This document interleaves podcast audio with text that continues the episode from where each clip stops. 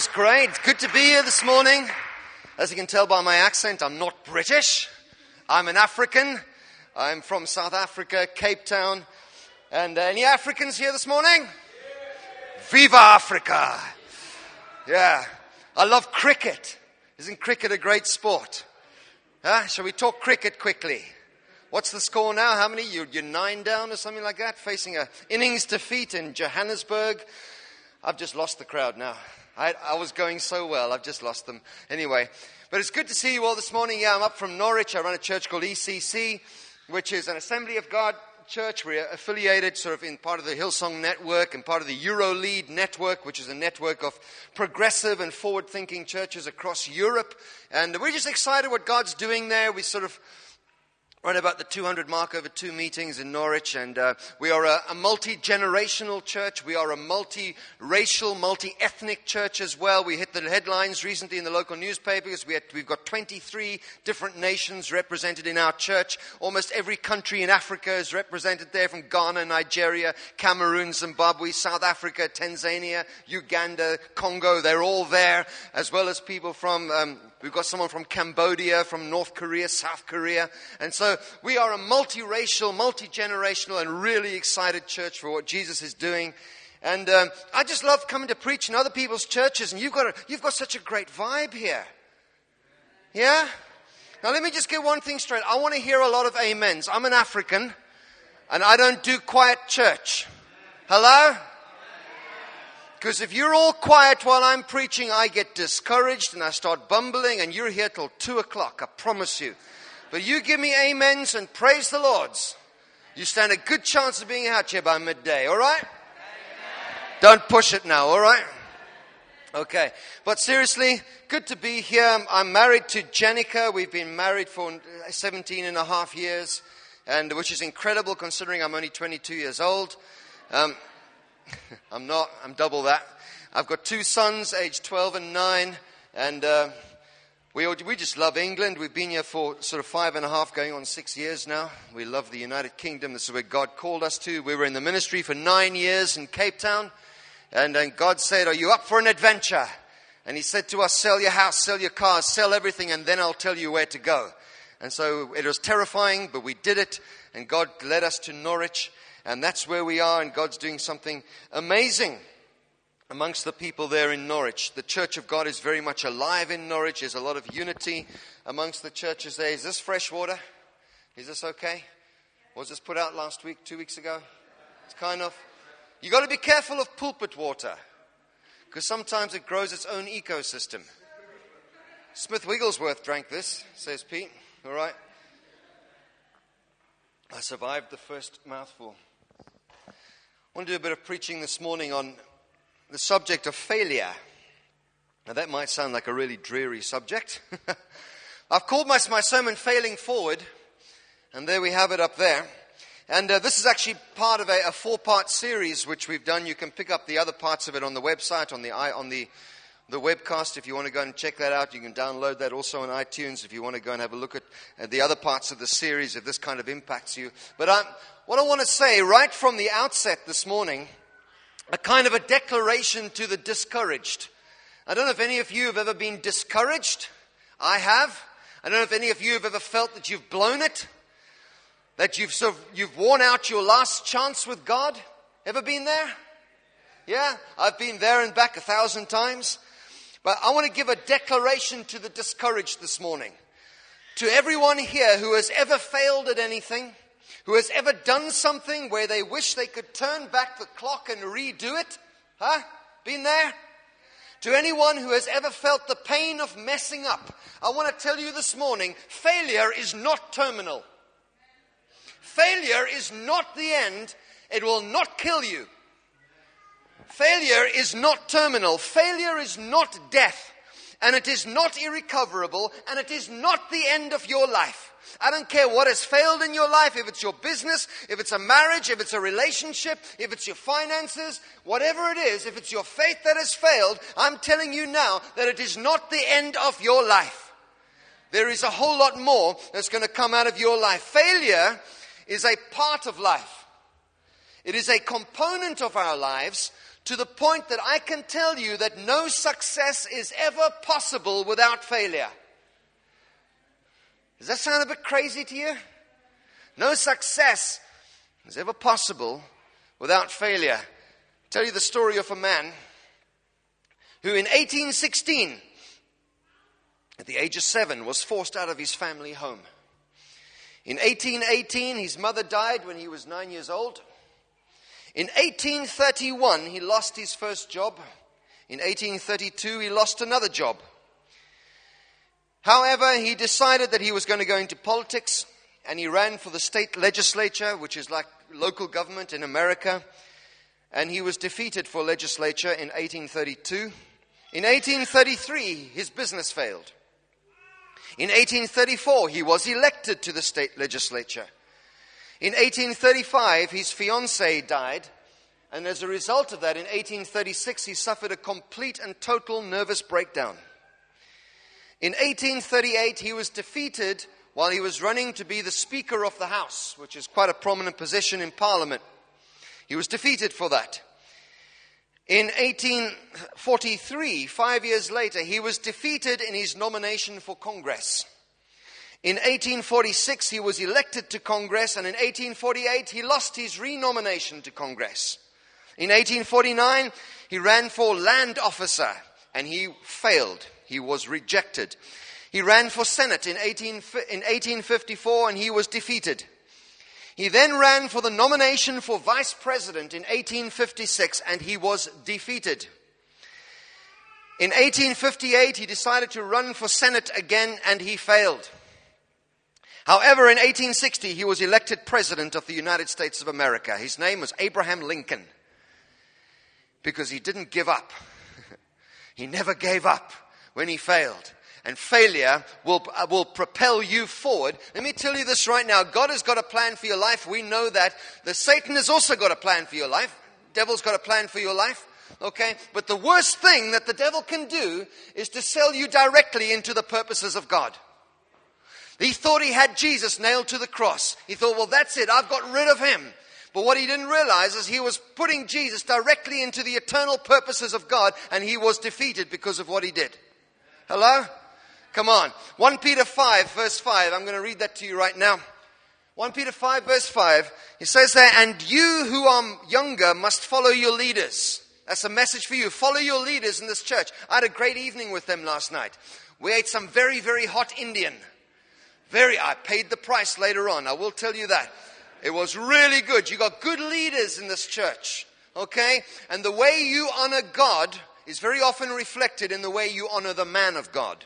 All right? So if you give the man of God a hard time, it usually means you don't think much of God. All right? So get behind your leaders and follow them. But all of you, leaders and followers alike, are to be down to earth with each other, for God has had it with the proud.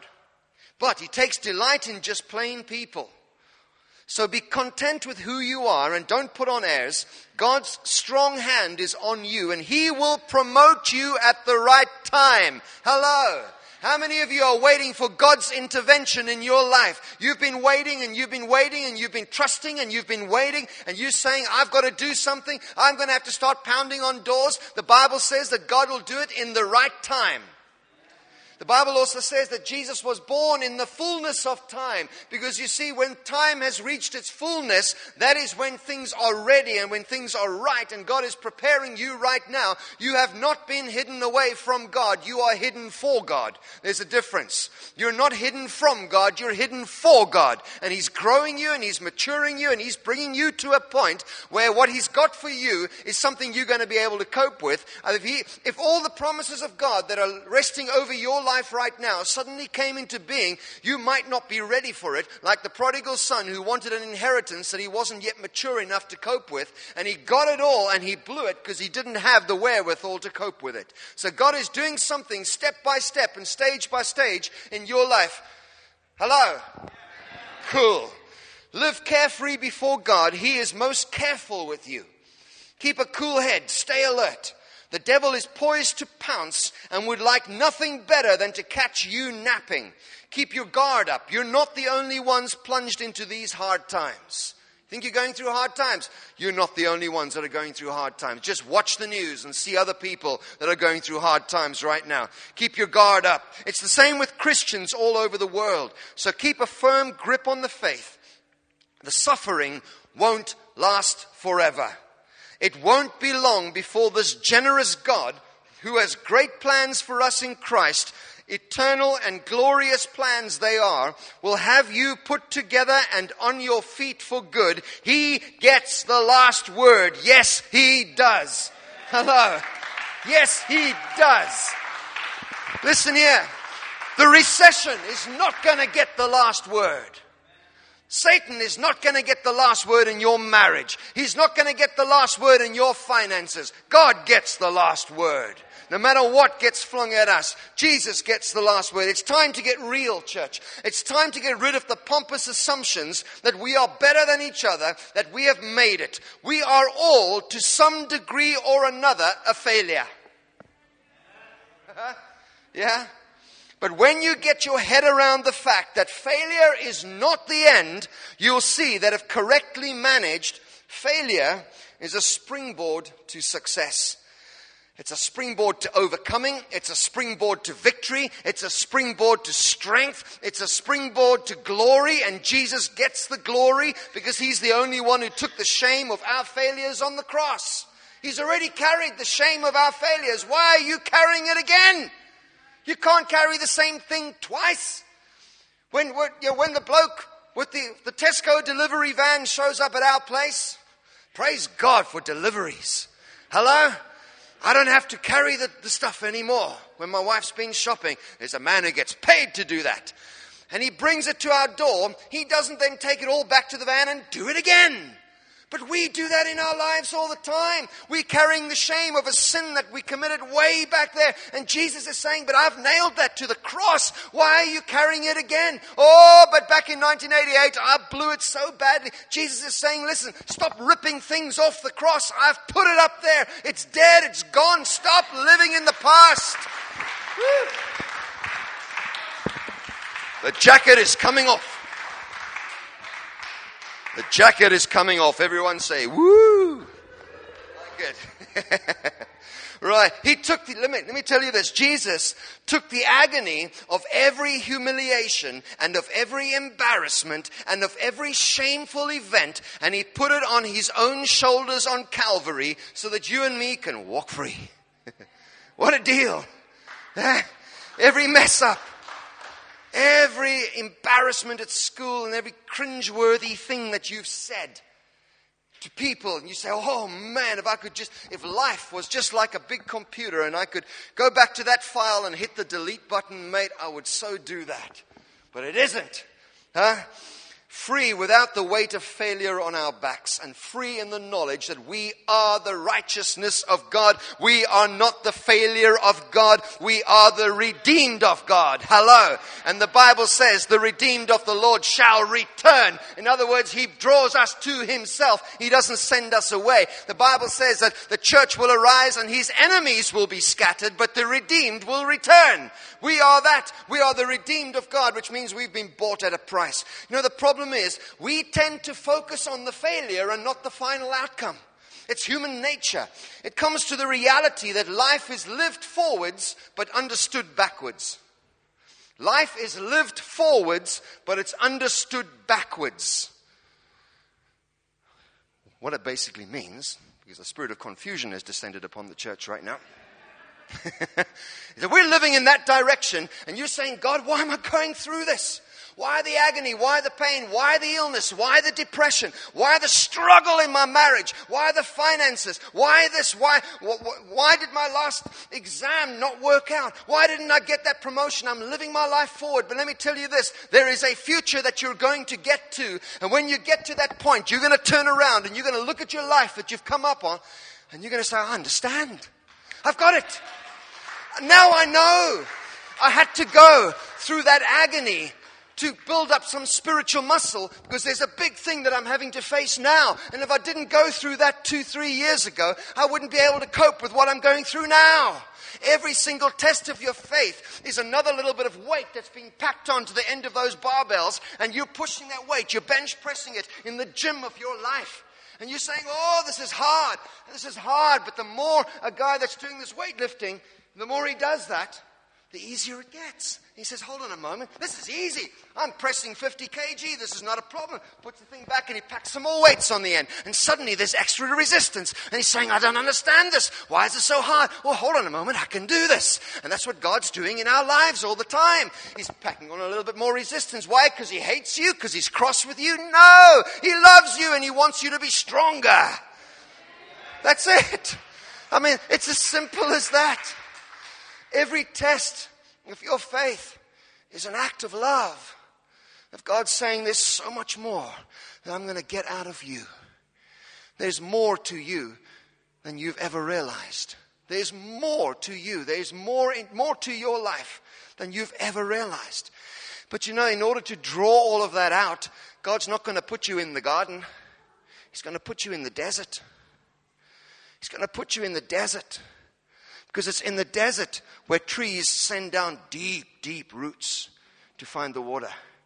And you say, God, what is, I'm going to have to fast and I'm going to have to pray. I'm going to have to rebuke the spirit of deserts and I'm going to have to get my life group, my home group praying for me and I'll phone the prayer chain if you've got one or whatever. And I'm going to get people interceding to get me out of this. And God's saying, why? I put you there.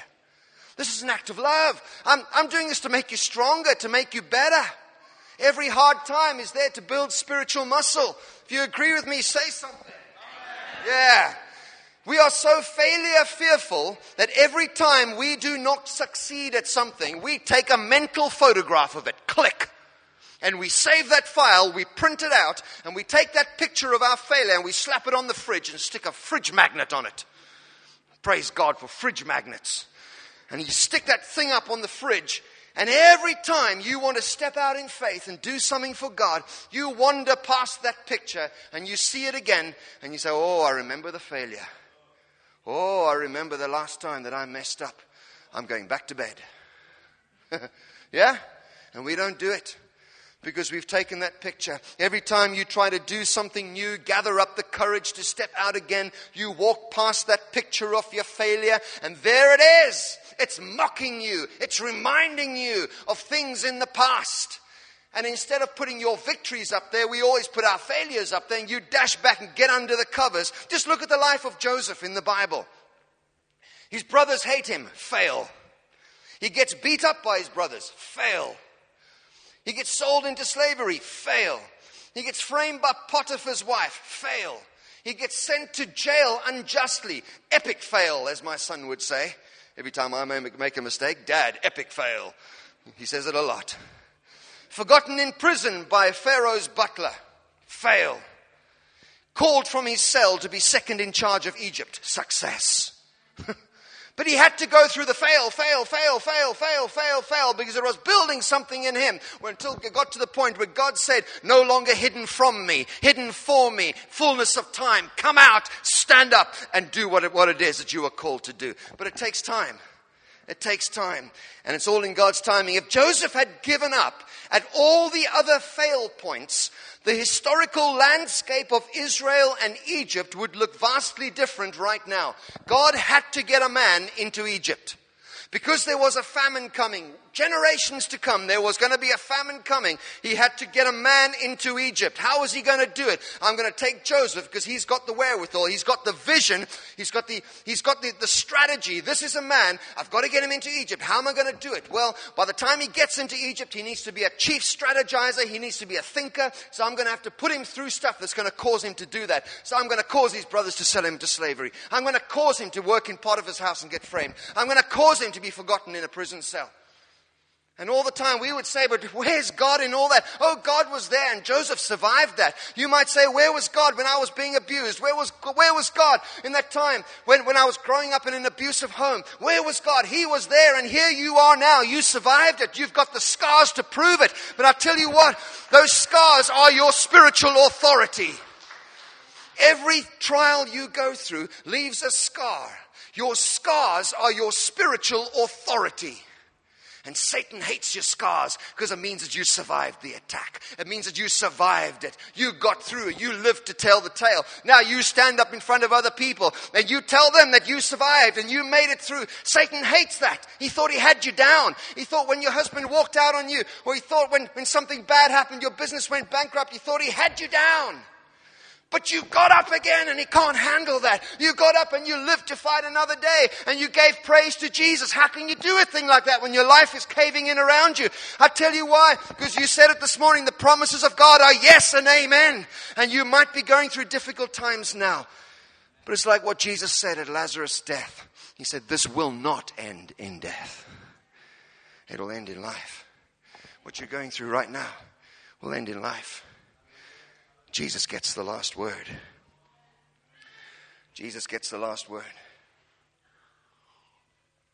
Problem is, from childhood, we all grow up with the wrong understanding of failure.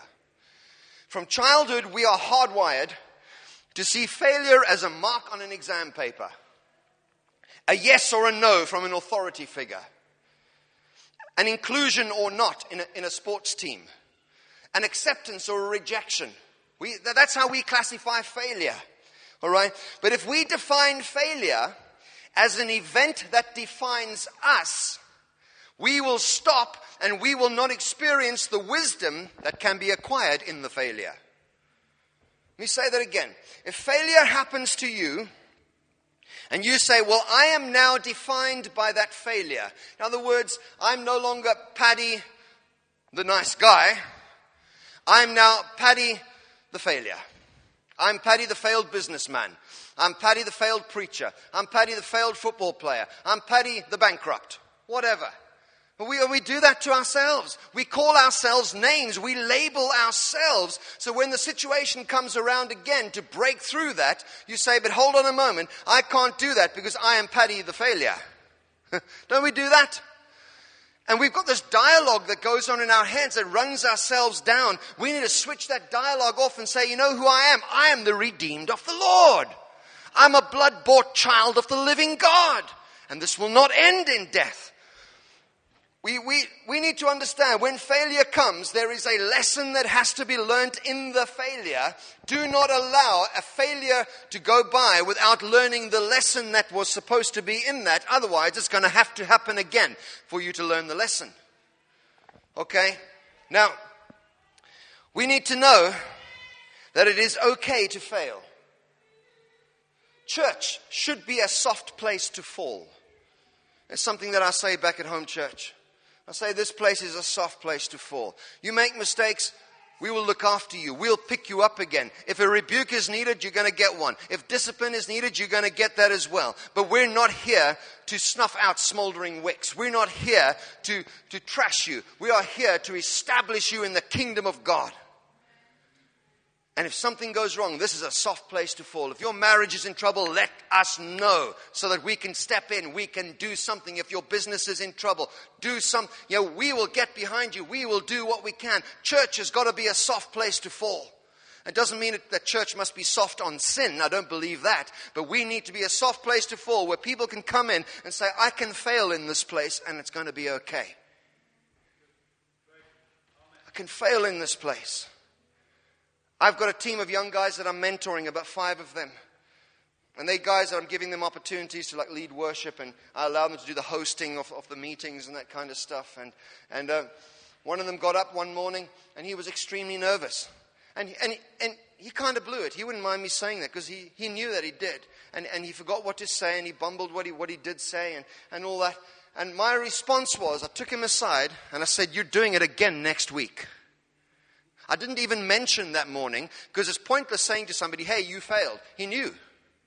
It's like when you're at Lord's in the cricket and there's one catch that's got to be taken to win the game, and in front of 10,000 people, you drop the catch.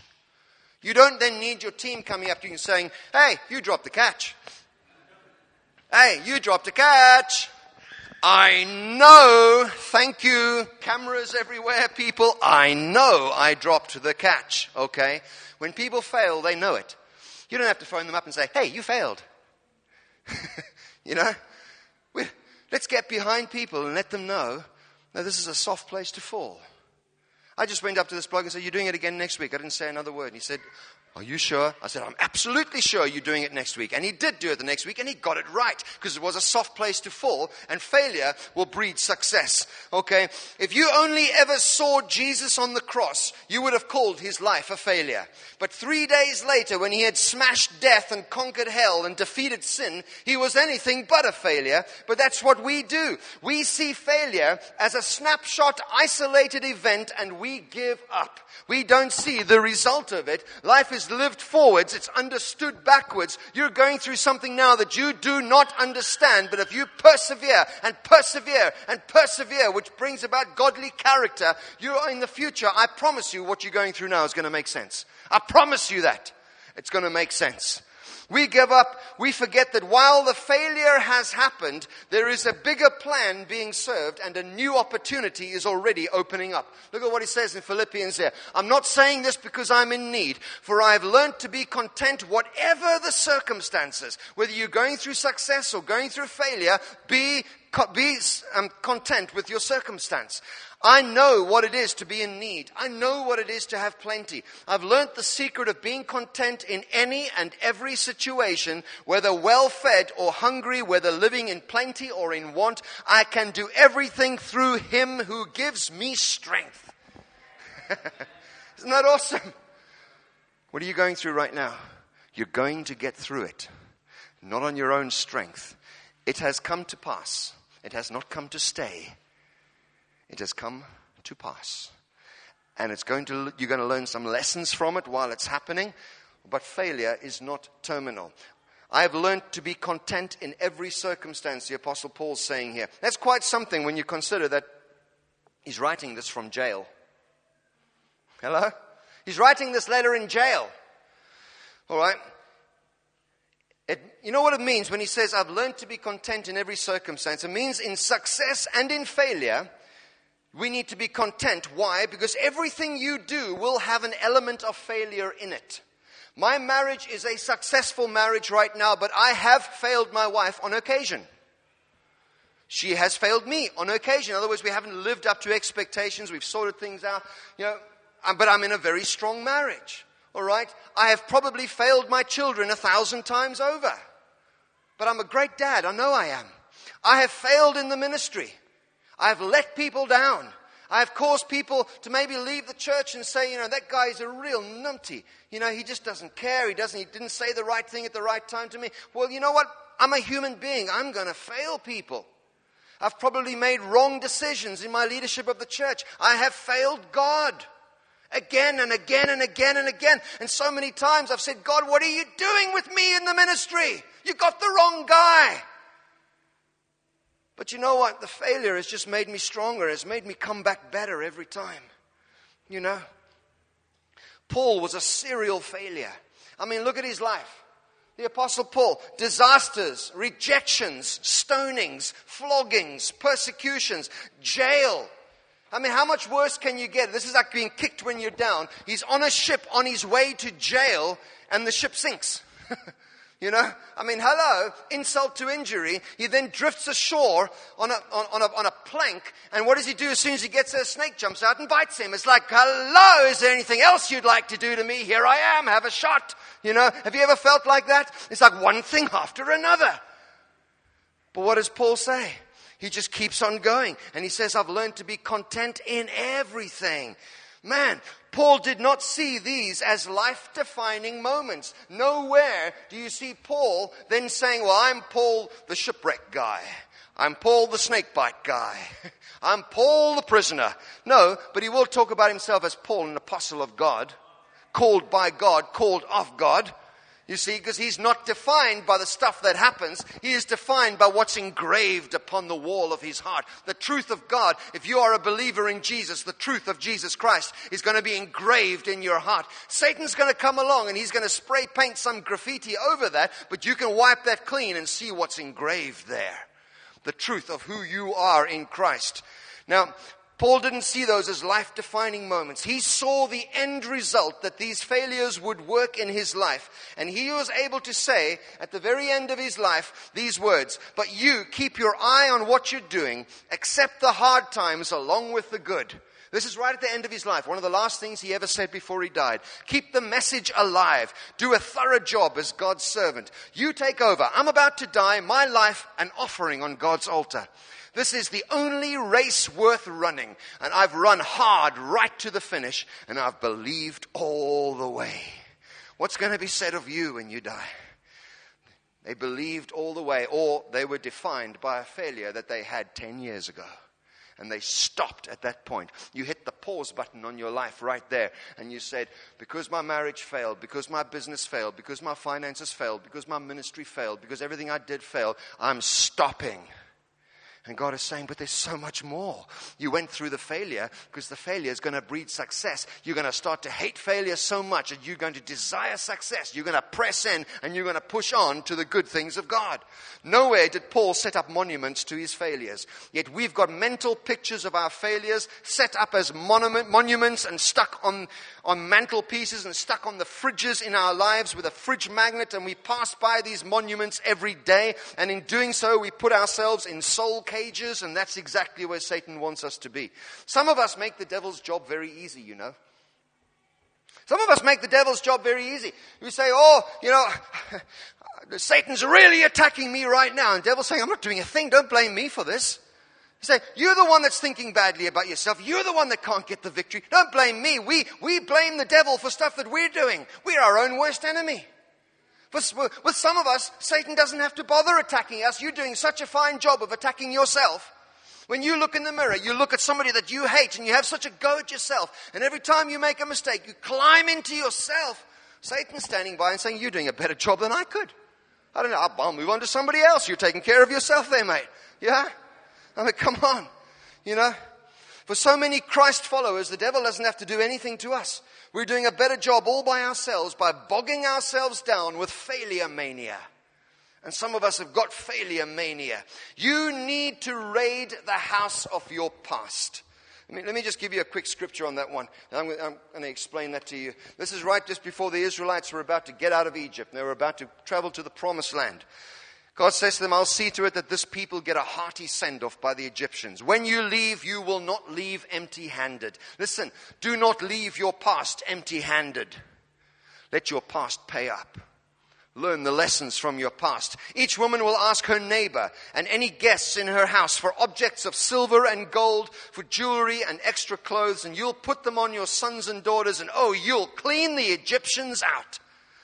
What's he saying? He's saying, go to all the doors of the Egyptians before you leave Egypt and you get their stuff. Ask them for stuff and I'm going to make sure that they've, you've got favor in their eyes. They're going to equip you. And just when you thought that your failure had terminated your life, you suddenly discover my failure has equipped me and I'm about to move ahead and I'm wiser and I'm stronger and I'm closer to God and I'm worshiping Him with greater fervor because of what I went through. Listen, raid the houses of your past. What is it that you've come through? Do not face your future empty handed. Do not face your next relationship that you're about to get into empty handed. Learn the lessons of what you've just come through. Learn the lessons. Raid the house of the past. If you've come through an abusive situation while you were growing up, raid the house of that past and say, what did I learn through that? I learned stamina. I learned to stick at it. I learned to trust God through good and through bad times. Now I'm shutting the door on the past. I've got the equipment from my past and I'm moving ahead and I'm going to be more than a conqueror through Christ. That's what it's about. Raid the house of the past. Make your past pay up. You were broken. You were humiliated. You were exposed. You were hurt. You were wounded. You were rejected. It's pay up time, church. It's pay up time. You will raid the house of pain and you will learn the lessons that you do not go, so you do not go around the same bush again and again and again. It's pay up time. I don't know about you, but it's time for our past to pay up and to stop tripping us up and to start equipping us for the way forward. Don't go around. Some of us live our lives. Here we go around the mulberry bush, the mulberry bush, the mulberry bush. We're just like that, you know. And we say, "But I thought I, I really thought I had the victory over that." and we and, and, the church gets behind you and they equip you and they say, "Come on, make a better go of it next time." And the circumstances come around again, and here we go around the mulberry bush, the mul- and you're living your life like that. Break the cycle and say, "I'm going to let my past pay up now. I'm going to learn the lessons, and I'm going to move ahead." I'm going to do something. Failure is a life lesson from God to propel you into His purposes. I'm going to give you five quick rules for being a human. Number one, all mistakes are lessons. Learn them. All mistakes are lessons. Learn them. Number two, a lesson is repeated until it is learned. Hello? a lesson will be repeated until you get it. God is saying you just don't seem to be getting it. You keep getting yourself into relationships with abusive guys.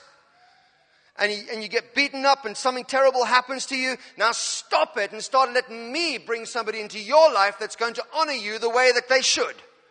But instead, you get back into we. See it. You pastors see it all the time. And here we go around the mulberry bush. I got into a bad. But uh, didn't you learn from the last relationship? Didn't you learn from the last bad business deal? All these things, and we keep on making the same mistakes over and over again. And it's a choice. We can't blame the devil. We've got to blame ourselves and we've got to say, you know what? I've got to choose life. I've got to choose to learn my lesson this time. A lesson will be repeated until it is learned. Number three, if you do not learn the easy lessons, they will get harder. Yeah? You don't learn the easy ones, they're going to get tougher. Number four, God will use pain to get your attention.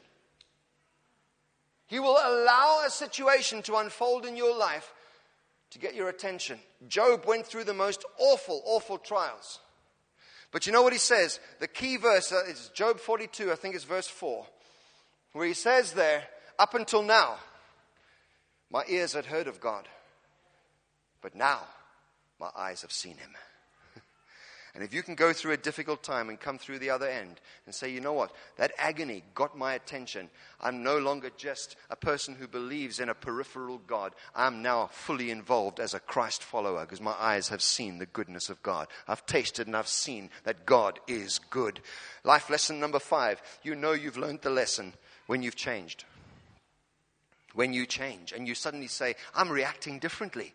When so and so comes around, this person that irritates the living daylights out of me, I've changed. I'm different.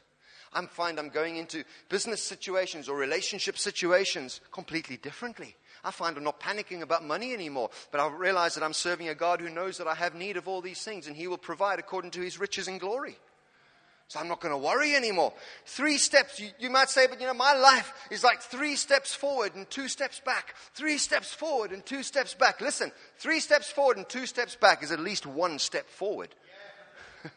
At least you're moving. At least you're doing something. At least you're moving ahead. And if God is the rudder to your life, let me put it to you that a rudder can only steer a ship that's moving. Start doing something. Start giving God some footsteps to guide. The Bible says that He guides the footsteps of the righteous. But some of you are standing still waiting for God to do something. God's saying, You do something, I'll guide your steps. Give me some steps to guide. Start doing something. But I'm so scared I'll step out of God's will. God's will, God's saying, But my will is to prosper you and not to harm you. So start doing something. But what if I take the wrong job? Hey, listen, a job is a job. You, you take that and then I will guide you. Hello? We get so specific about stuff. What if that's the wrong job? Listen, God is saying that's employment. These are hard times. I've opened up a door for you. Take it. And once you're there, you've made some footsteps and now I can guide them. And I'll get you to where I want you to be. Hello? Paul Scanlon once said this. He said, People who see failure as an enemy usually end up working for those who see failure as a friend. Should I say that again? People who see failure as an enemy usually end up working for those who see failure as a friend. In other words, the people that see failure as a friend are people that are saying, you know what, I'm going to embrace this, I'm going to learn the lessons, and I'm going to be better next time. People that see it as an enemy and say, bad things have happened, I'm hitting the pause button, they usually end up working for those that see failure as a friend. Failure is not your enemy, it's in the attempting of things where opportunity comes. People who fear failure will never take a chance, they'll never take a risk, they'll never trust God blindly. Why? Because they want a guarantee of success before they get out of bed. Are, let me tell you this, people, there are no guarantees, only lessons and a finish line. And how you get to the finish line is determined by how you learn the lessons. Are you with me here? You know what? We all have bad days. Stop taking snapshots of your bad days and start celebrating your victories. Huh? Leading business motivator Tom Peters once said if stupid things were never done, intelligent things would never happen. All roads to achievement go through the land of failure. Thomas Edison invented the light bulb. He once said, All of life's failures are people who did not realize how close they were to success when they gave up. Michael Jordan, one of the greatest basketball players ever, said, I have missed more than 9,000 shots in my career. I have lost almost 300 games. On 26 occasions, I have been entrusted to take the game winning shot, and I missed them all. I have failed over and over and over again in my life, and that is why I am a success. Hey? Paul says we will reap a harvest if we persevere. It will not kill you if you do not let it touch your heart, people. Do not let failure touch your heart. It was King Solomon who said, Guard your heart because it's the wellspring of life. You're going to make mistakes. Don't let them penetrate your heart. Your heart belongs to Jesus. Failure is a lesson that's going to propel you forward into the purposes of God. Stop tainting the well of your heart with the junk of your failures. They had to happen, they were meant to happen so that you could rise up Isaiah says, Rise, shine, your light has come. Listen, if you had nothing to rise up from, he wouldn't have had to have written that verse. But I'm telling you now, as a church, I'm going to close with this. Rise up from the junk of your past. Rise up from who you have been and start becoming who you will be in Christ. Rise and shine. Once you've risen, make sure that you shine. Okay? Do not let failure grip your heart.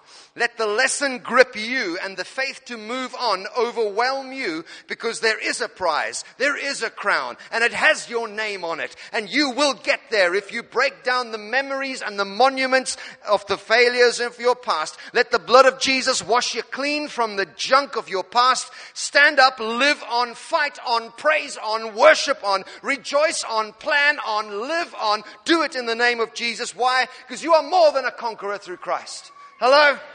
Break that down. Break the chains of the past. And the God of all grace, who called you to his eternal glory in Christ, after you have suffered a little while, will himself restore you and make you strong, firm, and steadfast. To him be the power forever and ever. Amen. If you believe me this morning, stand up. Just get into praise mode. Get into praise mode. Start talking to God. Just start talking to Him about something that's impacted you about this. You start talking to Jesus right now. Let's have some dialogue going on. If something about this has impacted your life, start talking to Jesus right now. Start talking to Him. Start talking to Him. There's some people here that, need, that need to repent of holding on to the past. You need to repent of reminding God of your failures that He nailed to the cross. There's some people here that need to start getting excited about their future because it's there to prosper you and not to harm you. And your past cannot touch you. It's gone. It's gone. Right now, in Jesus' name. I'm just going to pray generally over this, over the church right now. In Jesus' name. I pray, Father God, for a release from failure in Jesus' name, from the effects of failure. Father God, we embrace failure as a friend because we know it is going to move us on to greater things. It's going to move us on in Christ. Right now, in Jesus' name, Jesus' name, I pray for a release for those that are stuck in failure mania. We pray for a release from failure mania right now in Jesus' name. For every person that has been wounded and broken in bad relationships, I say in Jesus' name, would you heal? Would you heal? Would you touch people's lives right now? People that have got bad memories of the place that they've come from. I don't know about here, but I know certainly in our church we've got people that have escaped genocide in Africa and they've had to allow Jesus to wash away memories. And they've had to start to see those things as something that have propelled them forward into the grace of God, propelled them forward into the plans of God. Where are you at right now? You've never given your life to Jesus. And for some reason, you've held out on Him. And you've said, you know, God, this is for other people. No, it's for you, mate. I want to challenge you this morning. You, if you've never given your life to Jesus, you're not going to get a better opportunity or a better church to do it in right now. So why don't you just put your hand up? You're saying to me, I, I actually want to, I want to switch on to Jesus this morning for the first time. I want, I want to download that heavenly program into my heart right now. If that's you, you saying, I need Jesus in my life, just slip your hand up. Thanks, mate. You can put your hand down. Is anyone else? As soon as I've told you to put your hand down, you can slip it down again. Is anyone else just saying, I need to connect with Jesus for reals, for reals right now? God bless you, mate. Somebody else over there, you can put your hand down. Is anyone else? I want to make a connection to Jesus this morning. Is there anyone else? I've got two people's hands. Is there anyone else? How many more people are going to switch on to reality right now and say, I need Jesus Christ? Stop I'm going to stop living through the pain. I'm going to stop seeing tomorrow through the spectacles of yesterday. I'm going to smash all the worry and the anxiety that I've dragged from yesterday into my today because it's ruining my tomorrow. Is anyone else? You want to give your life to Jesus? I've seen two guys' hands up so far. You've never given your life to Jesus before and you want to do that right now. Put your hand up nice and high. Father, I want to thank you, Father, for people that have responded, whether it's first time or recommitment, Lord Jesus. I just pray, Father, this will be the first day of the rest of their lives of victory, that no longer are they going to be waylaid and heavily burdened by mistakes of the past and humiliations and failures, but Lord Jesus, that they, we will realize that when we are in Christ, our failures propel us forward into the purposes of God. We give you all the praise this morning. We give you honor. Can we just praise Him a moment? Let's raise the shout of the King in the house. Come on, just shout out some praises to God. Give you praise and honor, Lord. Glorify your holy name. Jesus' name. In Jesus' name. In Jesus' name. God bless you guys. Thank you so much.